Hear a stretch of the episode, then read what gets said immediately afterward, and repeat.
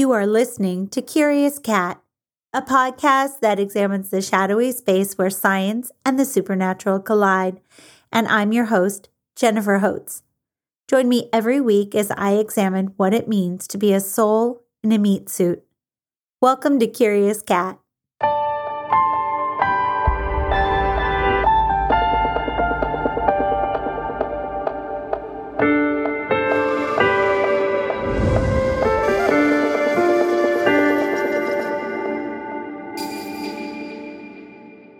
Hello, and welcome to Curious Cat.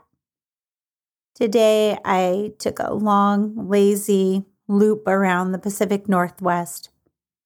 I passed trees that I gawk at in the autumn when the leaves turn vibrant red before falling, and past others that are bespeckled with birds' nests, which is only obvious when winter lays the branches bare.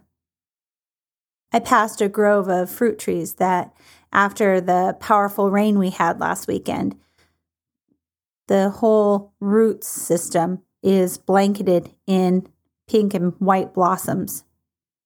And later they'll bear fruit as summer approaches. Trees. They're timekeepers, displaying the changes of the season. Even in the time of high strangeness that we just woke from, the lockdowns when being frozen in place was almost dissociative.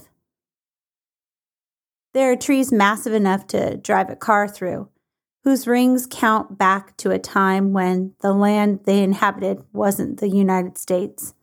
Not yet, and they bore witness to the deaths and births of millions since their birth. Their complex root systems extend as wide and deep below the surface as their canopies stretch across the sky. Their roots intermingle with neighboring plant life, conveying complex information beneath the Earth's surface like an old school World Wide Web. Trees. They transfigure carbon dioxide into oxygen. Their branches, leaves, trunks, and roots harbor entire ecosystems. Their timbers have been used to build cities. Their leaves are energy factories. Their chemistry has brought us medicine. They provide us with food, shelter, warmth. And if you've ever stood in a forest or grove and just listened, you've heard them rustle, flutter, groan, creak, and sigh. Some cultures believe them to be elder spirits. There are stories about many that stretch the bounds of our imaginations but resonate as true. Transfigurers, wordless communicators, timekeepers. I'm not talking about Dumbledore from Harry Potter fame, no. Trees. Before we dive in, let's take a moment to listen to majestic trees.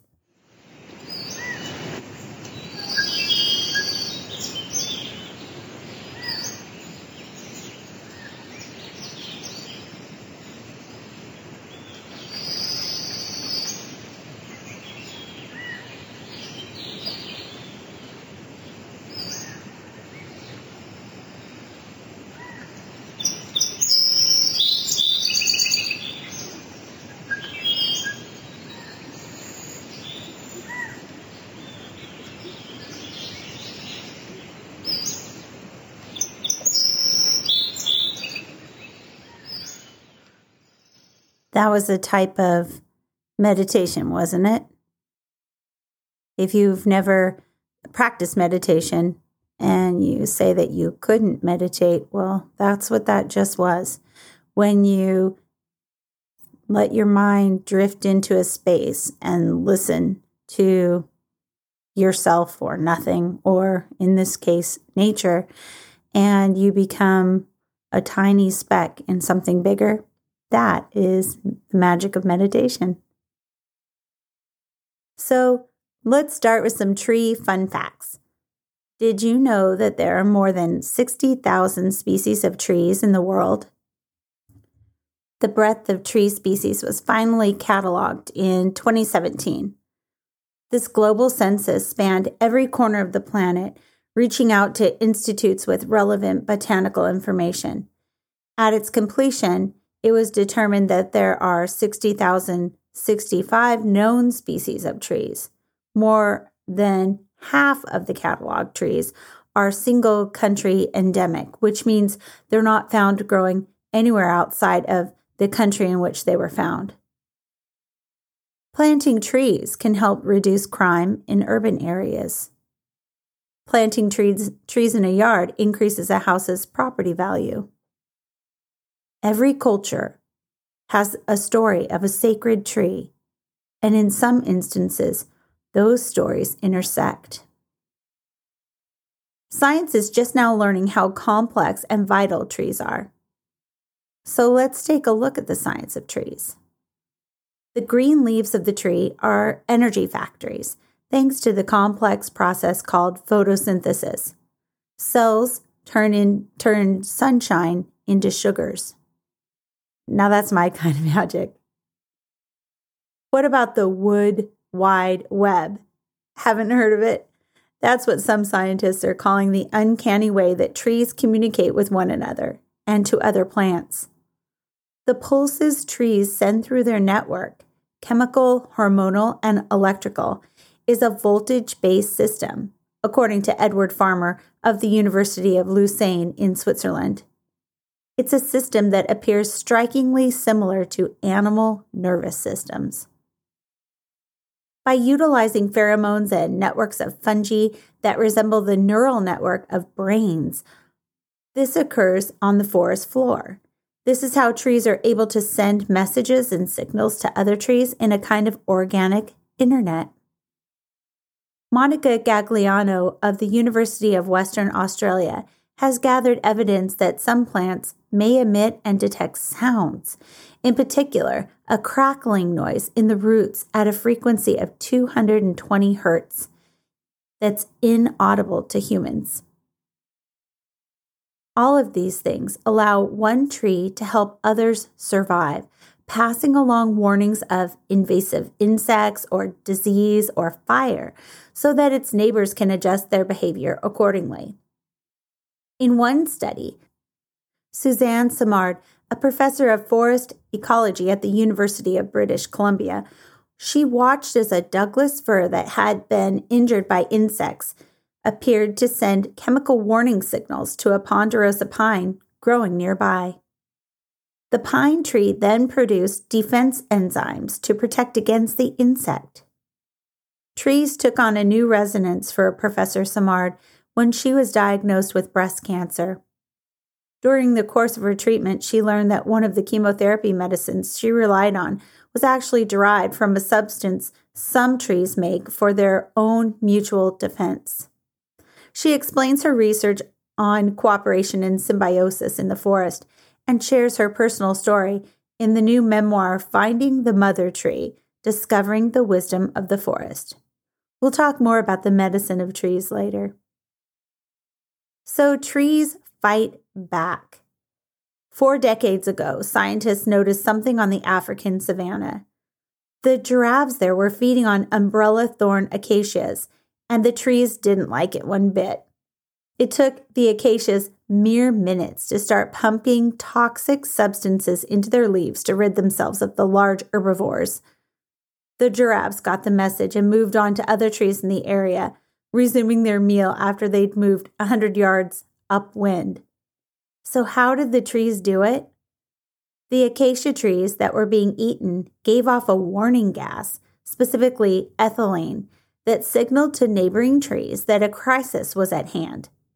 Right away, all the forewarned trees also pumped toxins into their leaves to prepare themselves. It's not just giraffes. Researchers at Leipzig University showed that trees recognize and react to deer saliva.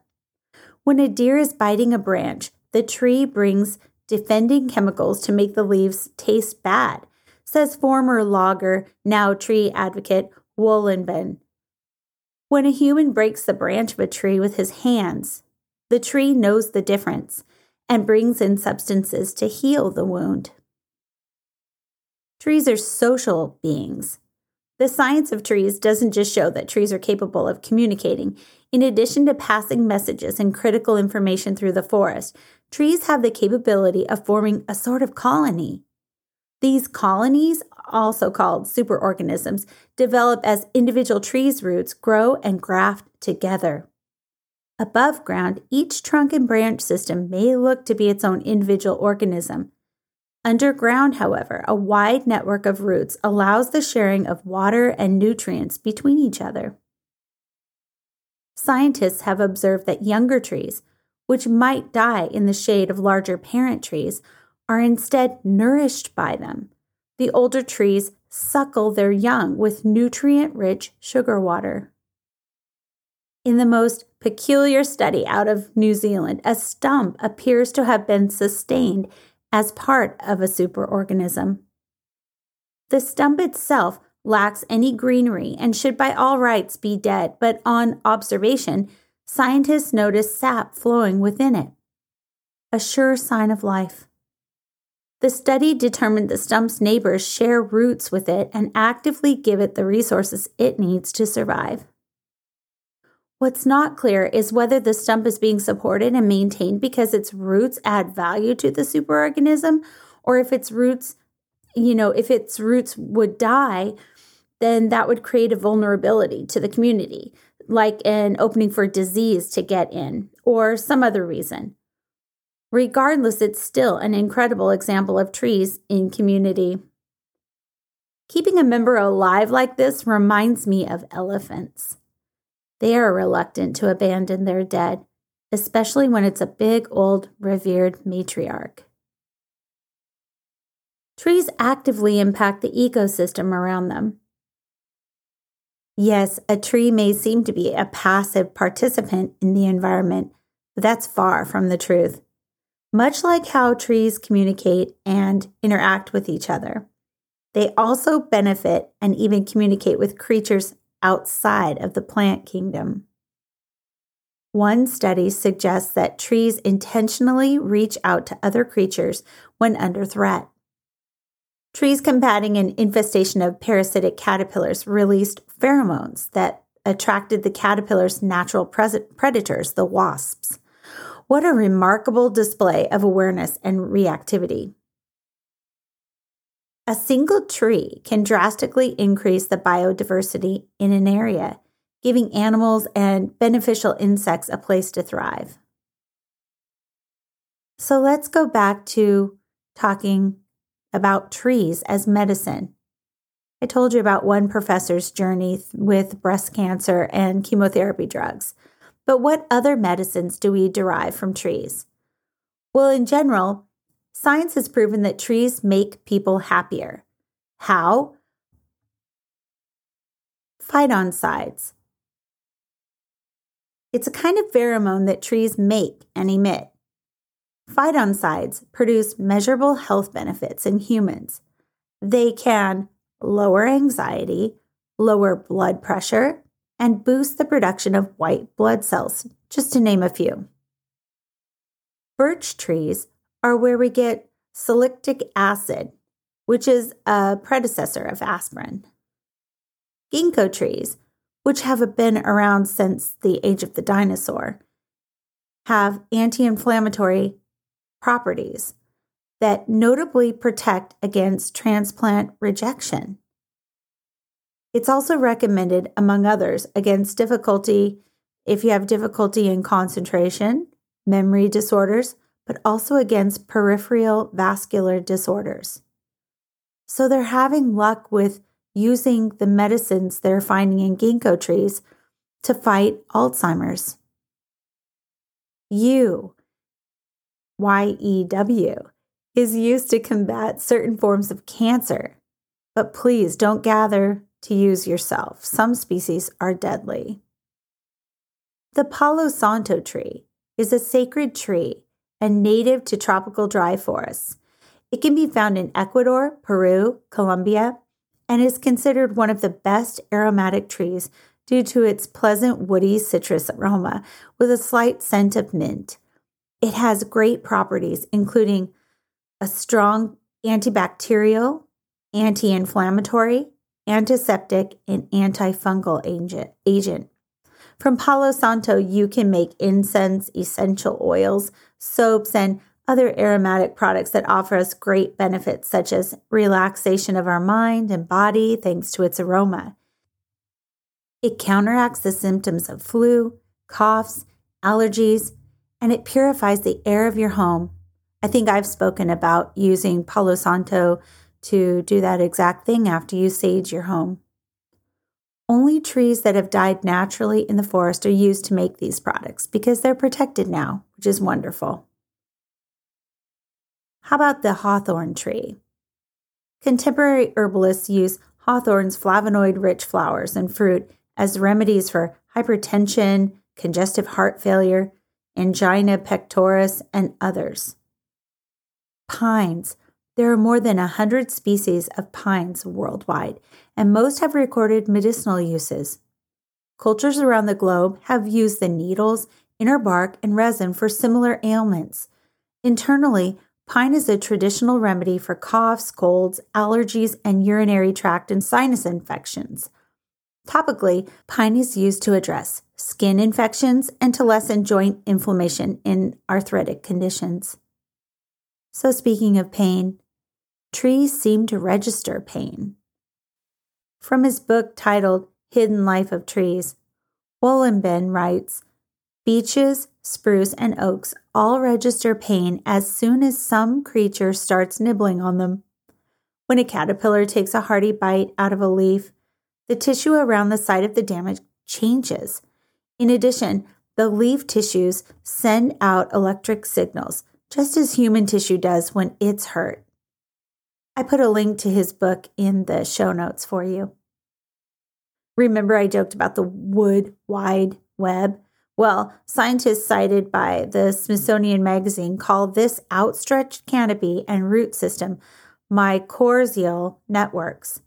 The fine hair like roots tips of trees join together with microscopic fungal filaments to form the basic links of the network, which appears to operate as a symbiotic relationship between trees and fungi, or perhaps it's an economic exchange. As a kind of fee for services, the fungi consume about 30% of the sugars that trees photosynthesize from sunlight. The sugar is what fuels the fungi as they scavenge the soil for nitrogen, phosphorus, and other mineral nutrients, which are then absorbed and consumed by trees. There's so much lore about trees, from the Bible to modern day, and let's dive into some of that, shall we? So, from the Bible, regarding the sacredness of trees found in the Bible, there are more than 500 accounts representing 22 different trees. The very first book of the Bible, Genesis, tells the story of the Garden of Eden and the trees of the knowledge of good and evil, and the tree of life. The tree of life grew in the center of that garden. From Genesis 2 9, Quote, and the Lord God made all kinds of trees grow out of the ground, trees that were pleasing to the eye and good for food. In the middle of the garden were the tree of life and the tree of knowledge of good and evil. In Leviticus, we are reminded of the divine sacredness of trees. Or how about the warning in Deuteronomy 2019? When you lay siege to a city for a long time, fighting against it to capture it. Do not destroy its trees by putting an axe to them, because you can eat their fruit. Do not cut them down. Are the trees of the field people that you should besiege them? In Isaiah 55:12, trees are personified. You will go out in joy and be led forth in peace, and all the trees of the field will clap their hands. How fascinating! Another author, Brewer, says, on a side note, that many Native American myths describe trees as tree people, implying that trees have a spirit or awareness. The Bible refers to the sacredness of the willow, the palm tree, and the cedar tree. Ancient Hebrews considered the oak tree as holy. Native Americans have a legend of the sacred tree, it tells that the Creator has given to the peoples of earth a sacred tree under which all can gather, and under this tree can be found healing, wisdom, and refuge. The tree's roots reach deep down into Mother Earth and branches extending throughout Father Sky. The fruits of this tree are love, generosity, compassion, wisdom, patience, courage, justice, humility, and respect. They go further and prophesize that if humans stray too far from the tree and forget to eat of its fruit, or in any way turn against the tree or cause it harm, great troubles will fall down onto humanity. People will become sick in the heart, body, and spirit and lose the ability to receive visions and dreams. They will begin to fight and war with each other and become unable to tell the truth or function as honest beings. Lives will become filled with fear, anger, hopelessness, and depression. The prophecy states that this will come to pass, but that the sacred tree will never die. And if the tree lives, so shall humankind. This prophecy concludes with the foretelling of a time when all people shall awaken from a long, deep sleep during a time of great need, and many will fearfully search for the tree once more. This tree will be found in the hearts of the honest and wise. I absolutely love that. I think we need that message right now, don't we? So let's do something cheesy and open our hearts to the sacred tree and to each other once more ancient Egyptians held special place of special place for trees in their collective Egyptian hearts. You see these sacred trees in their mythology, religion, and art. Many different types of trees were considered sacred. The sycamore tree is found in the Egyptian Book of the Dead, as is the willow tree. And it was considered sacred to the god Osiris. The willow was thought to contain the body of Osiris after he was slain and la- later resurrected. Other trees considered sacred to the ancient Egyptians were the myrrh, pomegranate, and palm trees. The tree was seen as a symbol of our earthly connection to the divine. Buddhists consider trees sacred.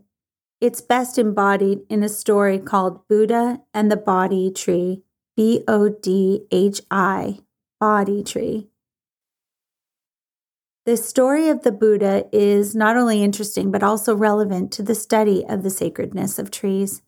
It's important to know that there are many accounts and variations of the story. But it's said that sometime between 563 and 623 BC, Siddhartha Gautama, who later became known as the Buddha, was born in Nepal. Siddhartha became married at the age of 16, and all was well until he reached the age of 29, when he had four disturbing real life encounters that opened his eyes to the suffering of the world. The first encounter was with an elderly man who was broken down and near death. The second was with a young man who was perishing from an unknown disease. The third encounter was with a decaying corpse, and the fourth was with a monk practicing a life of scrutiny.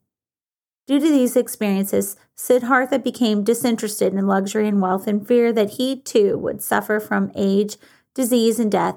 Therefore, he decided to pursue a life of spiritual contemplation, like the monk. He sought out other teachers as well, but they were unable to satisfy his thirst for understanding and knowledge. Then he chose to live a life denying every carnal pleasure, including food, and grew so weak that he himself grew close to death. Eventually, Siddhartha realized this path was not providing him with the answers he sought. But soon, all he was seeking to understand was about to be made known. Siddhartha came upon a large Bodhi tree and sat beneath it for 49 days. During that time, he became one with the tree and was sustained by the nutrients of the soil below and the energy of the sun above. He was the tree, and the tree was he. He realized that all are one, all are connected, all are equal, and we are all part of the divine. Once we realize this, there truly is no suffering. Thus, he became the Buddha. The author of this account, um, his name is Gregory Michael Brewer. His book is called The Ancient Magic of Trees. And I have his details in the show notes in case you want to read the book yourself. He also mentions, interestingly enough, that Isaac Newton was sitting under a tree when he was enlightened with the theory of gravity, which I thought was interesting. There's an incredible story, an incredible lesson in the next tale, a Japanese folk tale of a sacred willow tree. It expresses the sacredness of the willow tree, and this book, tale was taken from the book Ancient Tales and Folklore of Japan, written by Richard Gordon Smith and published in 1918. The tale itself is likely to have originated in or near the year of 1132 AD, and there are many versions of the story. These are sometimes called the willow wife or the spirit of the willow tree. So here's the summary Heitaro, a very poor man, had nothing but a willow tree growing near his home.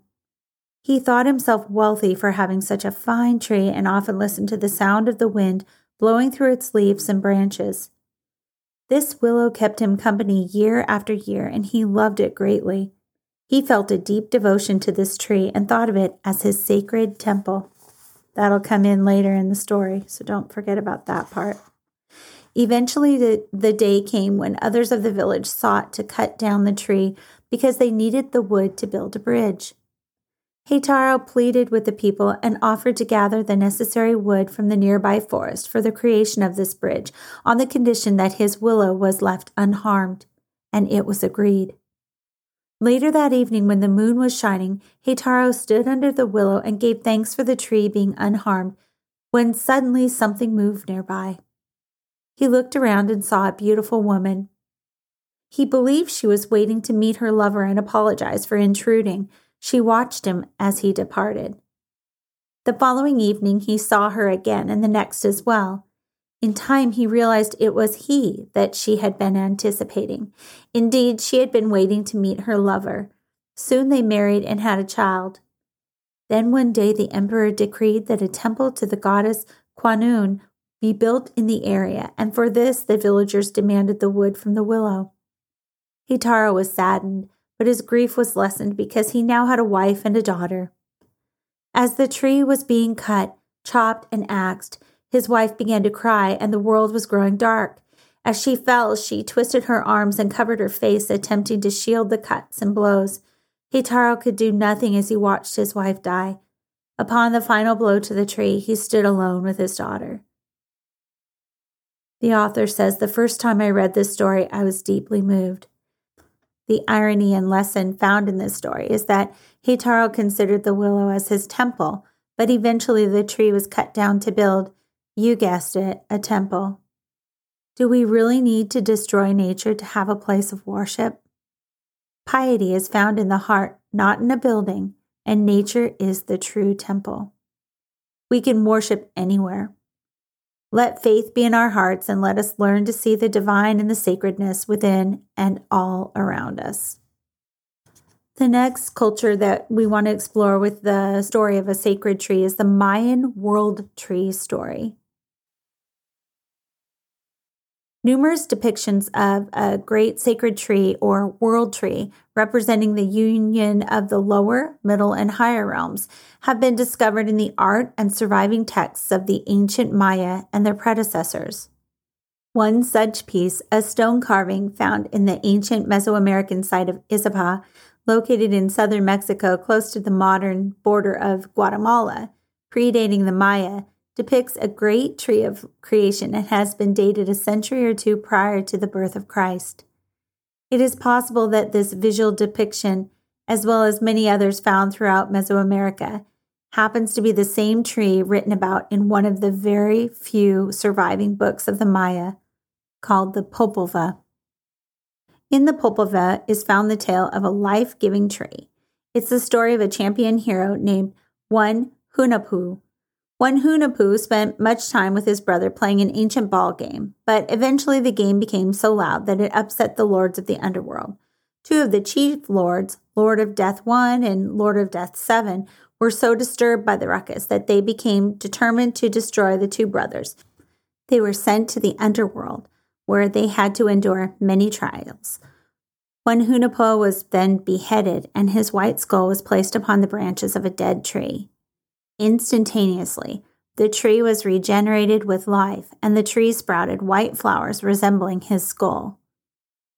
The renewed life of the tree so threatened the lords of the underworld that all were forbidden to approach it. But the story spread throughout the lands below and above, and in time a young woman, a daughter of the lords of death, learned from the tree and made a journey to obtain a fruit from the tree. After a great search, she found the tree, and while reaching up to pick the fruit, the skull of one Hunahpu warned her against doing so unless she was sure of her desire and intention. She convinced one Hunahpu that she was indeed certain, but as she reached to take the fruit, one Hunahpu spat into her hand and she became pregnant. Because of this immaculate conception, life would be restored, never to be lost again. She climbed the tree up to the world of the living and gave birth to two sons, who in time defeated the lords of death and resurrected the bones of their father, one Hunahpu. Again, we encounter an ancient myth of a tree representing the unification of the upper, middle, and lower realms, as well as a tree that gives life. Much like the stories in the Bible, it's a woman who picks the fruit from a forbidden tree and a man who hangs upon the tree as a sacrifice, granting victory over death and is later resurrected. It is also interesting to note that Adam and Eve gave birth to two sons. Additionally, this tale may suggest the unity of all peoples, that is, under the skin. Everyone's bones are white, and all of us will share the same fate. In literature and sacred texts throughout the ages, the color white, which is a combination of all the colors, I mean, just shine a white light through a prism, has been used as a symbolic representation of the divine, purity, hope, life, and innocence. We all have red blood. We all shall die, and underneath our layers of human flesh, pride, and ego, our bones and blood are the same colors. We are all equal. There are so many myths and legends associated with trees. Some of these cultural stories I've touched upon are definitely in that realm as well. There's also the story of the sacred hawthorn of British legend. This is the summary of the tale of the infamous mythological figure known as Merlin. It's not known for certain whether Merlin was an actual person or a mythical figure only. When Merlin was well aged and no one knew exactly how old he became, a young, desirable woman came to visit the court of King Arthur this woman was said to be a maiden of the goddess who had emerged from the lake to give Arthur the infamous sword known as Excalibur. Though she was beautiful beyond words, none would discern the nature of her heart and true intentions. Her name was Vivian, and she watched the court of the king piously. In time, she grew jealous of Merlin's wisdom and power and set out to learn as much as she could from him by charming him with flattery and sex appeal. She was so beautiful that in time Merlin succumbed to her and revealed many secrets, some that he should not have. For Vivian, however, this was not enough. She desired more. Knowing that some mysteries are too powerful to be revealed, Merlin fled across the sea and into a sacred forest, fearing that he would not be able to resist her charm any longer. But Vivian followed. She cried and pleaded that her heart was broken because he had not trusted her. Once again, Merlin yielded and revealed the most precious secret how to transform and imprison a man within a tree. Immediately after learning this sacred knowledge, she turned against him, and the great wise magician became imprisoned forever as a hawthorn tree. Again, we encounter a tale of the personification of the tree. In this myth, it's possible to once more view the tree as a symbolic vessel of hidden, concealed wisdom and it's no coincidence that the hawthorn, if you research Druidic tree lore, is a symbol of hardship and times of trial, much like the tower and death cards of the tarot. One final tale I think we have in our collective knowledge in the United States, at least, is the story that Shel Silverstein wrote called The Giving Tree. The story is a tale of this lifelong friendship between a boy and a tree. While very young, the boy forged a bond with an apple tree and they loved each other greatly. The tree gave the boy everything that he needed and wanted, such as fruit to eat, shade from the hot sun, branches to climb and swing on, and companionship.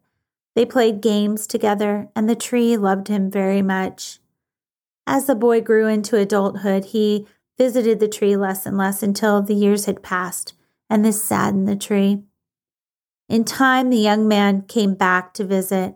The tree invited him to climb and swing again from its branches like he did as a kid, but the young man said he was too big for that now. He told the tree that what he needed now was money, and so the tree offered its apples so that he could take him to the market to sell. They agreed, and the tree was happy again. Many additional years passed until once again the boy, now a grown man, came to visit his tree friend. This made the tree very happy. He told the tree that now he needed a house, and the tree told him it could not give him a house because its house was in nature, but offered its branches so that he could build one. He accepted, and both were happy. After much time, he came back again to visit his old friend, and he told the tree that what he wanted now was a boat to sail away from all the stresses of society. The tree in turn offered its trunk to make a boat, and so he cut it down. Both were happy. Eventually, as a very old man, he returned one last time to his childhood tree companion, now nothing but a stump. The tree told him that it could not offer anything else, but all he wanted now was a place to rest, and so the tree invited him to sit down on its stump and relax. He did, and they both were happy. It's a beautiful tale. The story is sad and comforting, and it describes the most vital give and take relationship humans have with trees and all of nature.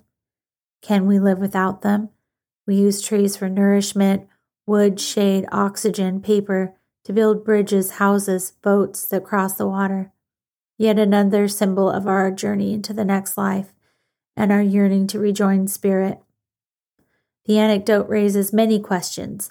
Do we take too much from nature, or does nature gladly provide us our greedy needs selflessly? Must we cut down all the trees to build temples, or is nature our temple? Is the tree passively or actively giving? Can mankind learn to find a balance and love for our environment? Is the true temple within our hearts? These are all questions worth contemplating. I'd like to end uh, some of the discussion with a ghost story of sorts. It's a witch tree in India. In India, there's much talk of haunted trees.